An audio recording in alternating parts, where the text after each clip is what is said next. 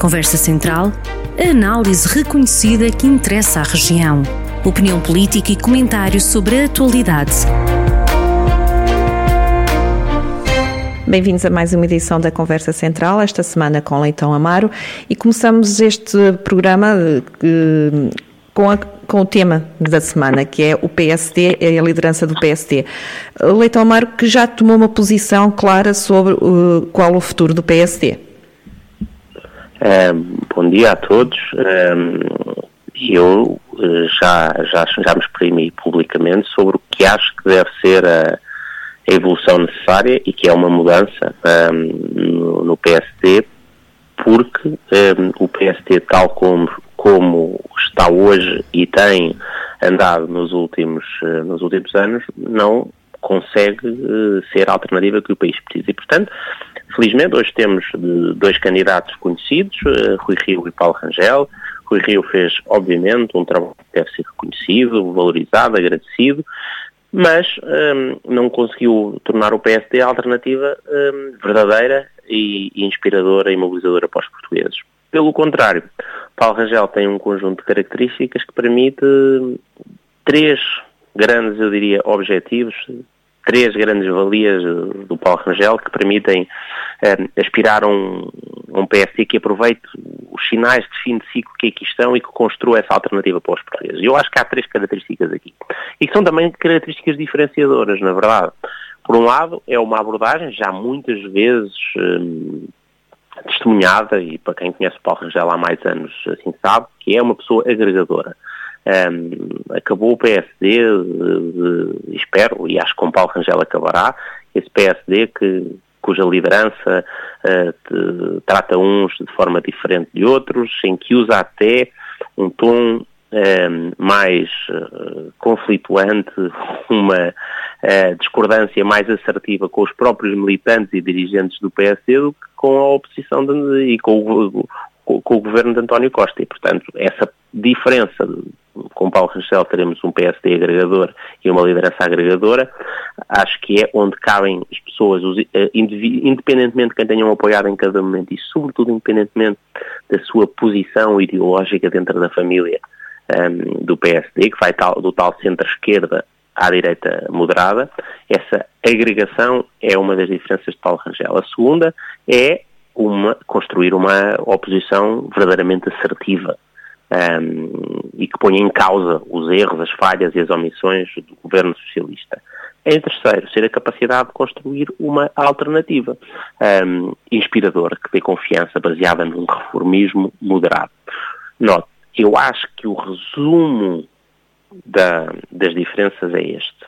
Nós, com Rui Rio, sabemos hoje que o PST não chegará lá não consegue ser suficiente para inspirar os portugueses para conquistar uma vitória, para ser uma maioria. Rui Rio não chega lá. Já mostrou isso. E não foi um ano, não foram dois, não foram três, já leva quatro anos de direção. Já concorreu umas eleições legislativas, mas não apenas. Um, eu acredito que com o Paulo Rangel o PSD estará em muito melhores condições para poder lá chegar ao governo e, sobretudo, oferecer aos portugueses, a alternativa que o país, que o país merece. Mas, mas o facto do Rui Rio eh, ter conseguido a votação que conseguiu agora com as autárquicas não lhe dá aqui alguma matéria de, de, de descanso ou alguma margem de manobra, mesmo no eleitorado do social-democrata? Nós, nós temos realidades muito diferentes pelo país fora. O PST perdeu uh, as eleições autárquicas, mas teve alguns resultados bastante bons. Um, aconteceram alguns em outros distritos e outras capitais, até na capital do país, mas também no distrito de Viseu houve resultados importantes para o PSD, um, que são muito mais dos seus candidatos e que protagonizam as suas candidaturas do que outra, do, do situação qualquer. Agora, isto eu usaria um bocadinho aquela, uma, uma comparação com com o ciclismo. A Sandra sabe, no ciclismo, há numa etapa, numa corrida, há as metas volantes, aquelas postos intermédios, e, e estas equipas até têm outros uh, ciclistas para fazer essas metas volantes, para chegarem primeiro na montanha, para chegar meio naquele sprint no meio da, no meio da etapa. Ganhar isso, essas etapas intermédias, que até são desempenhadas por outros especialistas, por outros candidatos, não significa que se ganhe a etapa nem que se ganhe a, a volta no final. é um bocadinho aquilo que aconteceu com que, tá, que acontece com o Rui Rio. Um, nas autárquicas, alguns dos, seu, do, do, dos atletas do PSD tiveram vitórias importantes, infelizmente outros não. Uh, e outras vitórias não foram conseguidas, e o resultado global, aritmético, matemático, não foi um resultado, um, não, não, não, foi uma vitória, como o próprio Rui Rio reconhece. Mas, sobretudo, e aqui o mais importante, a missão do Rui Rio é uma missão nacional. É, é um PSD nacional que luta pelo, pelo, pelo governo nacional. Ora, eu creio que está aos olhos de todos não são apenas as sondagens, que o PSD de Rui Rio não está em condições de chegar a ganhar umas eleições nacionais. Rui Rio está a falhar nessa missão de inspirar o país suficientemente. Um país com um governo socialista com erros demasiado, eu acho que aquilo que os portugueses hoje estão a passar, designadamente no plano da crise, da crise energética, do preço, do preço do, dos, dos, dos combustíveis, com responsabilidade direta do, do, do governo socialista tem eh, não haver uma mobilização do país relativamente a essa governação errada de, de António Costa, um, ehm, tem a responsabilidade também de, de, Rui Rio, que não tem, sido, não se tem conseguido afirmar. Em alguns casos há mesmo erros de substância.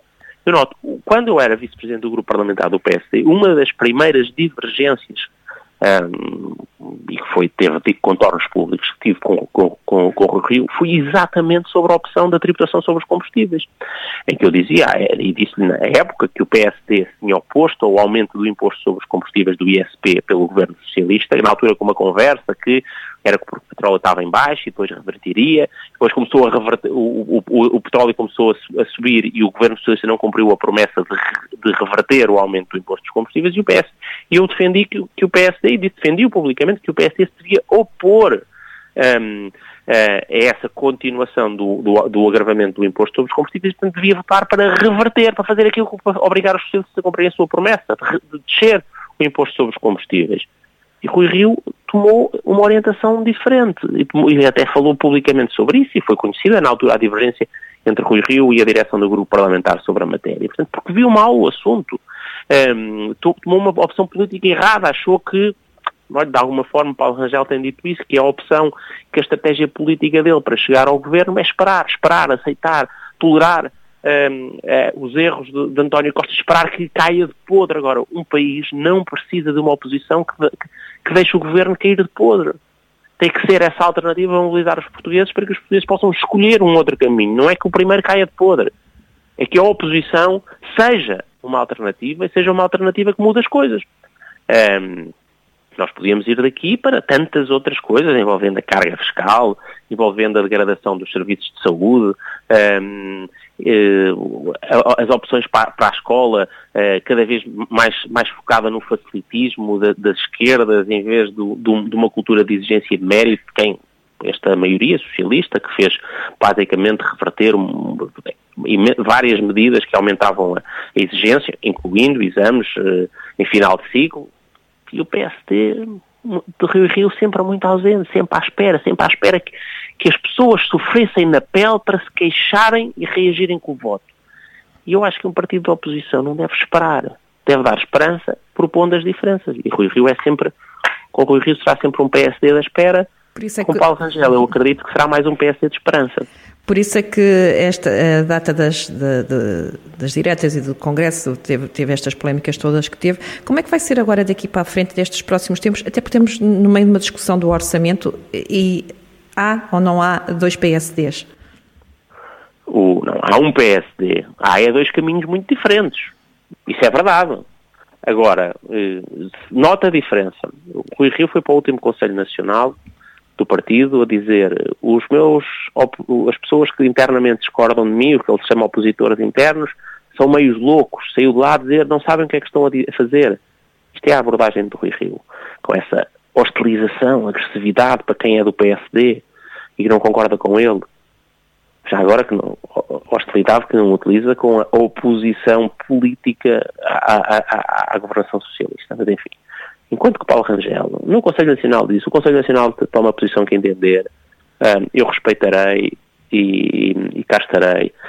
Um, sobre o, as pessoas do PSD, diz tenham, as, tenham os, as visões que entendam, até apoiem quem apoiarem nestas eleições, têm espaço comigo, o grupo parlamentar é meu, uh, se eu for eleito líder do PSD, será o meu grupo parlamentar, apesar de não terem sido escolhidos enquanto ele era presidente, contrastando completamente com a atitude. E, portanto, se quiser com Paulo Rangel, há um PSD onde as várias pessoas, as várias diferenças, as várias visões têm lugar. É uma grande mudança face a esta atitude de quase hostil, quase de beligerância interna, que obviamente não permite criar paz. E portanto, eu sou, sabe que eu sou daqueles que eh, durante os exercícios dos, dos, dos, dos, mandatos dos presidentes do partido, tenho uma grande preocupação em colaborar lealmente, quando discordo fazer estes, tornar as discordâncias e, e exercê-las, sobretudo em, em, privado, nas reuniões do, do, partido, exprimindo aos próprios líderes do partido, e sempre fiz isso. Fiz isso nos, com o Pablo Pedro Passos Coelho e fiz isso nos, nos, dois mandatos que já decorreram com o Rui Rio. Uh, agora, há uma parte que chega ao final e que é o, o, período de balanço. As eleições foram marcadas por Rui Rio. Foi Rui Rio que, que iniciou o processo eleitoral, tal como está nos estatutos e era obrigatório. Portanto, depois fez aquela coisa estranha de querer ver se se perpetuava no poder para além das do final do mandato, tentar ver se suspendia as eleições, tudo coisas muito pouco próprias de partidos democráticos, mas enfim, felizmente o, o partido teve uma grande noção da, da, importância das instituições e da regularidade dos processos democráticos e percebeu que se nem nas pandemias se suspenderam eleições, quanto, quanto mais uh, em iminências eventuais, potenciais, incertas crises políticas. E, portanto, um, ehm, o Rui Rio tem uma atitude diferente, chegou à altura de o avaliar, mas, sobretudo, chegou à altura de ver se há uma alternativa que gera a agregação e a união do partido, que nos dê finalmente a Portugal uma oposição assertiva e diferenciadora e que construa uma alternativa reformista. E eu acho que hoje nós temos essa diferença. Portanto, esta eleição do PSD é muito importante. Não é sobre o PSD, tem estas dimensões, sobre o PSD é que queremos, como é que ele funciona, como é que as pessoas se tratam internamente, claro. Mas é muito também sobre o que é que há para o país. E o país, neste momento, que está com o PS cada vez de costa, cada vez mais à esquerda. É provavelmente o PS mais à esquerda desde os anos 80. Um, tem, tem a necessidade de ter um PSD forte e uma alternativa do, centro e centro-direita que, que, que, os portugueses possam confiar. Já há muitos sinais, as autárquicas tiveram alguns pontos em alguns sítios definitivos, quando os candidatos autárquicos, autárquicas mostraram essa diferenciação face a projetos errados socialistas, reconquistaram o poder.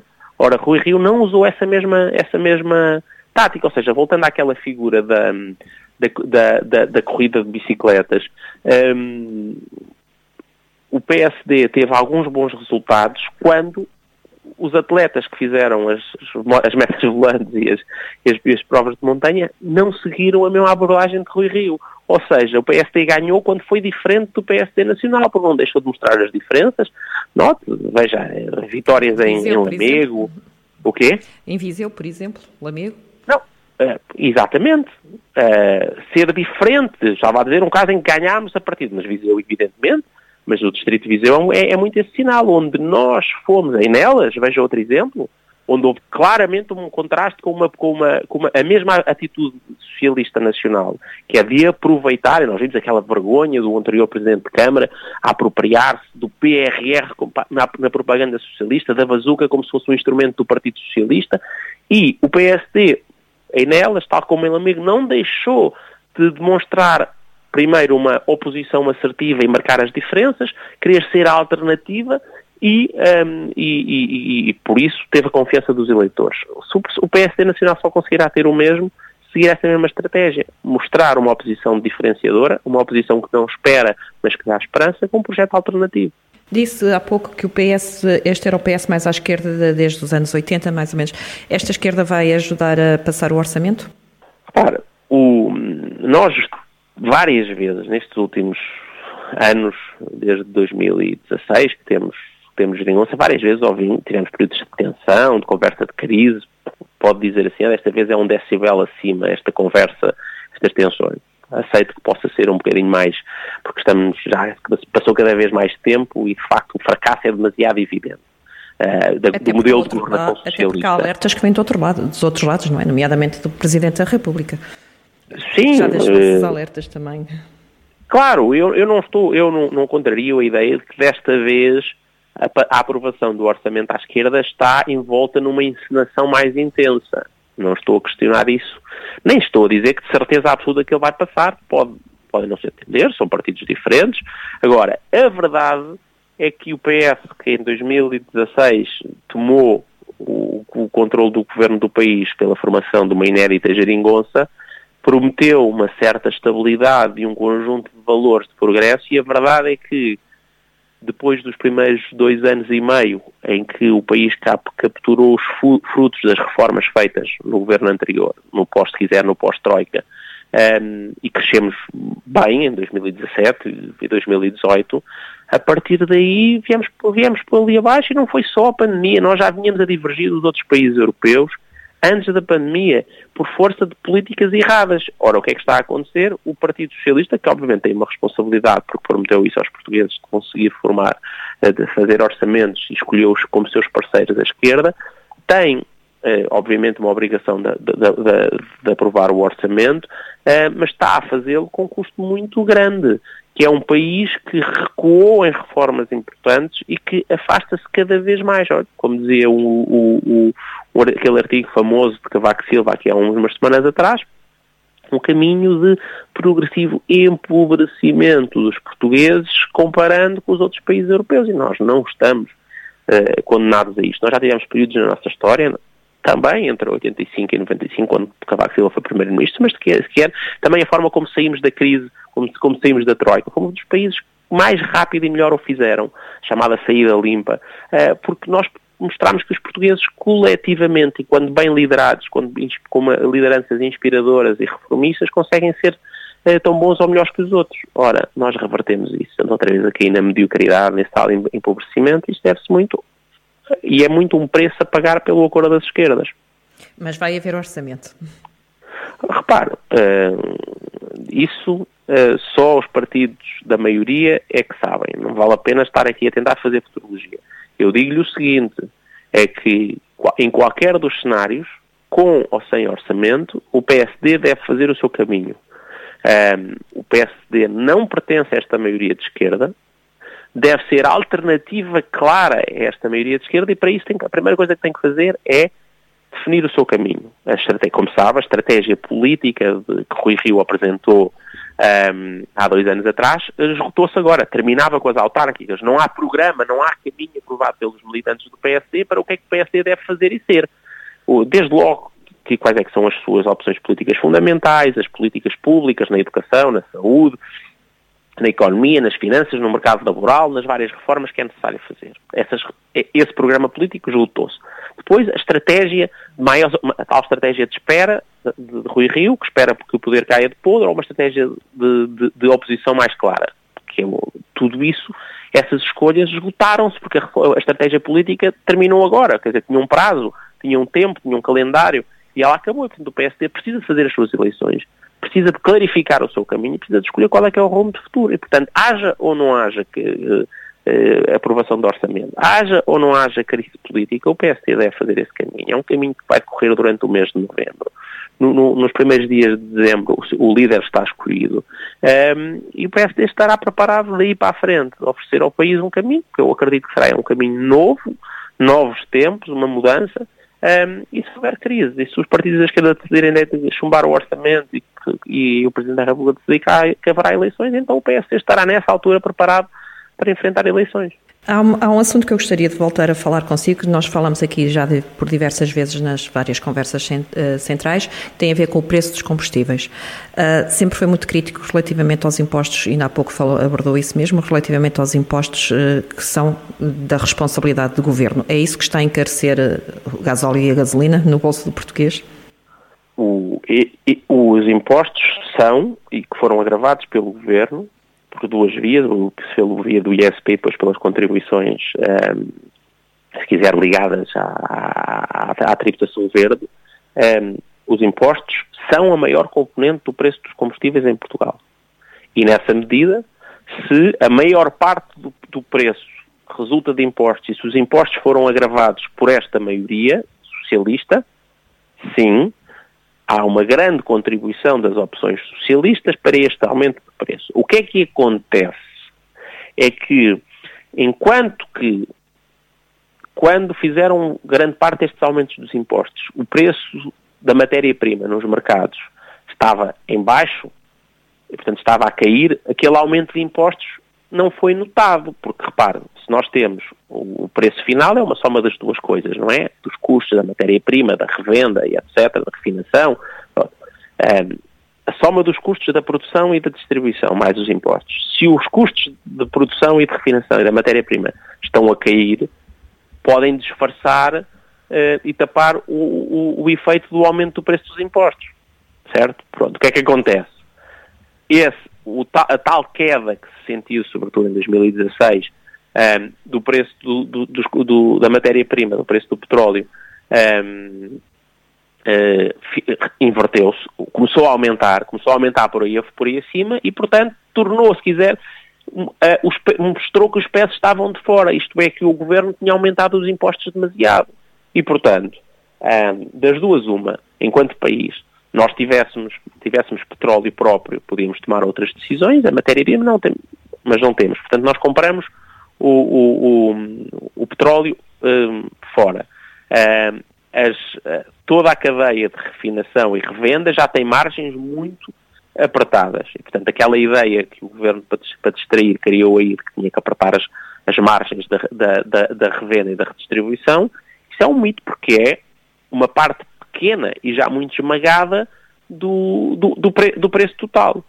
E, portanto, um país como o nosso, que não tem hum, produção da matéria-prima, eh, que é comprada nos mercados internacionais, são competitivos, nós como país pequeno não dominamos. Tem que mexer sobre a outra variante, que ainda por cima é a maior. Mas é de longe a maior parte do preço daquele euro e 80 ou daquele euro e 60 e tal que pagamos pela gasolina ou pelo gasóleo nas nossas bombas, grande parte daquilo é impostos. Grande parte, de cada vez que nós vamos à bomba, a maior parte do dinheiro que nós estamos a pagar é para entregar ao Ministério das Finanças. Não é para, para, para comprar o petróleo e pagar os serviços que nos fazem ali chegar. E, portanto, o Governo, que tem controle sobre uma parte maioritária do, do preço, através dos combustíveis, tem no mínimo que desfazer a asneira que fez em 2016. Lembra-se, se a Sandra recordar, porque eu na altura era a pessoa que pelo PSD falava sobre essas matérias da área financeira e fiscal, eu disse muitas vezes, contestei mesmo o governo, que estava a fazer um erro, estava a enganar os portugueses, porque estava a tentar aproveitar uma, uma redução, um período de redução na matéria-prima para aumentar os impostos e para os portugueses não notarem. E eles respondiam, ah, mas quando depois a coisa se inverter e a matéria-prima aumentar, nós reduzimos os impostos. Eu digo, tenho a certeza que não o vão fazer, porque vocês, socialistas deste governo, eh, têm sempre a lógica de que os impostos aumentam sempre e nunca descem, por isso é que têm a maior carga fiscal sempre no país, um, ehm, consistentemente desde que estão no governo. Um, ehm, e, portanto, não o vão fazer. E a verdade é que nós chegamos a esse momento em que a matéria-prima, uh, o preço do barril de petróleo de crudo agravou-se e a promessa falhou. E, portanto, aquilo que eu dizia, olha, há cinco anos, há, há cinco anos atrás e há quatro anos atrás, infelizmente, uh, e há três anos atrás, essa discussão tive durante três, todo, se quiser, aquele período que tive no Parlamento entre 2015 e 2019, insisti, insisti, insisti, várias vezes. Levámos uh, propostas à votação, tentar baixar um, e corrigir esse aumento do, do imposto sobre os combustíveis e, e, obviamente, o Governo não só um, não fez o que prometeu na altura em resposta ao nosso, ao nosso pedido, como está a contribuir muito seriamente para que um, uh, os portugueses paguem tanto e cada vez mais pela sua, pela sua fatura de combustíveis. E, portanto, nós que temos que estar, viver, trabalhar, um, estar muitas vezes em regiões do interior onde não há transportes públicos, bem sabemos o quão difícil é suportar este, este, este aumento, porque não, não, não há alternativa. É, enquanto em áreas metropolitanas com boas redes de transportes públicos, ou boas ou aceitáveis, ou pelo menos mais, mais, mais, eh, mais, mais uh, completas, uh, as pessoas têm alternativa, no interior não temos. E, portanto, se há quem paga, há regiões do país que pagam por esta política fiscal, por este abuso de impostos sobre os combustíveis, um, são as pessoas do interior. Uh, e, e, portanto, é uma situação profundamente injusta e as pessoas sempre que forem à bomba não se lembram. Há ali uma parte, lembrem-se sempre, há uma parte muito importante do Ministro das Finanças e do Primeiro-Ministro António Costa, daquela fatura de, de gás óleo e de gasolina que vão pagar. Conversa Central, análise reconhecida que interessa à região. Conversa Central, na rádio a cada sexta-feira, com repetição ao fim de semana.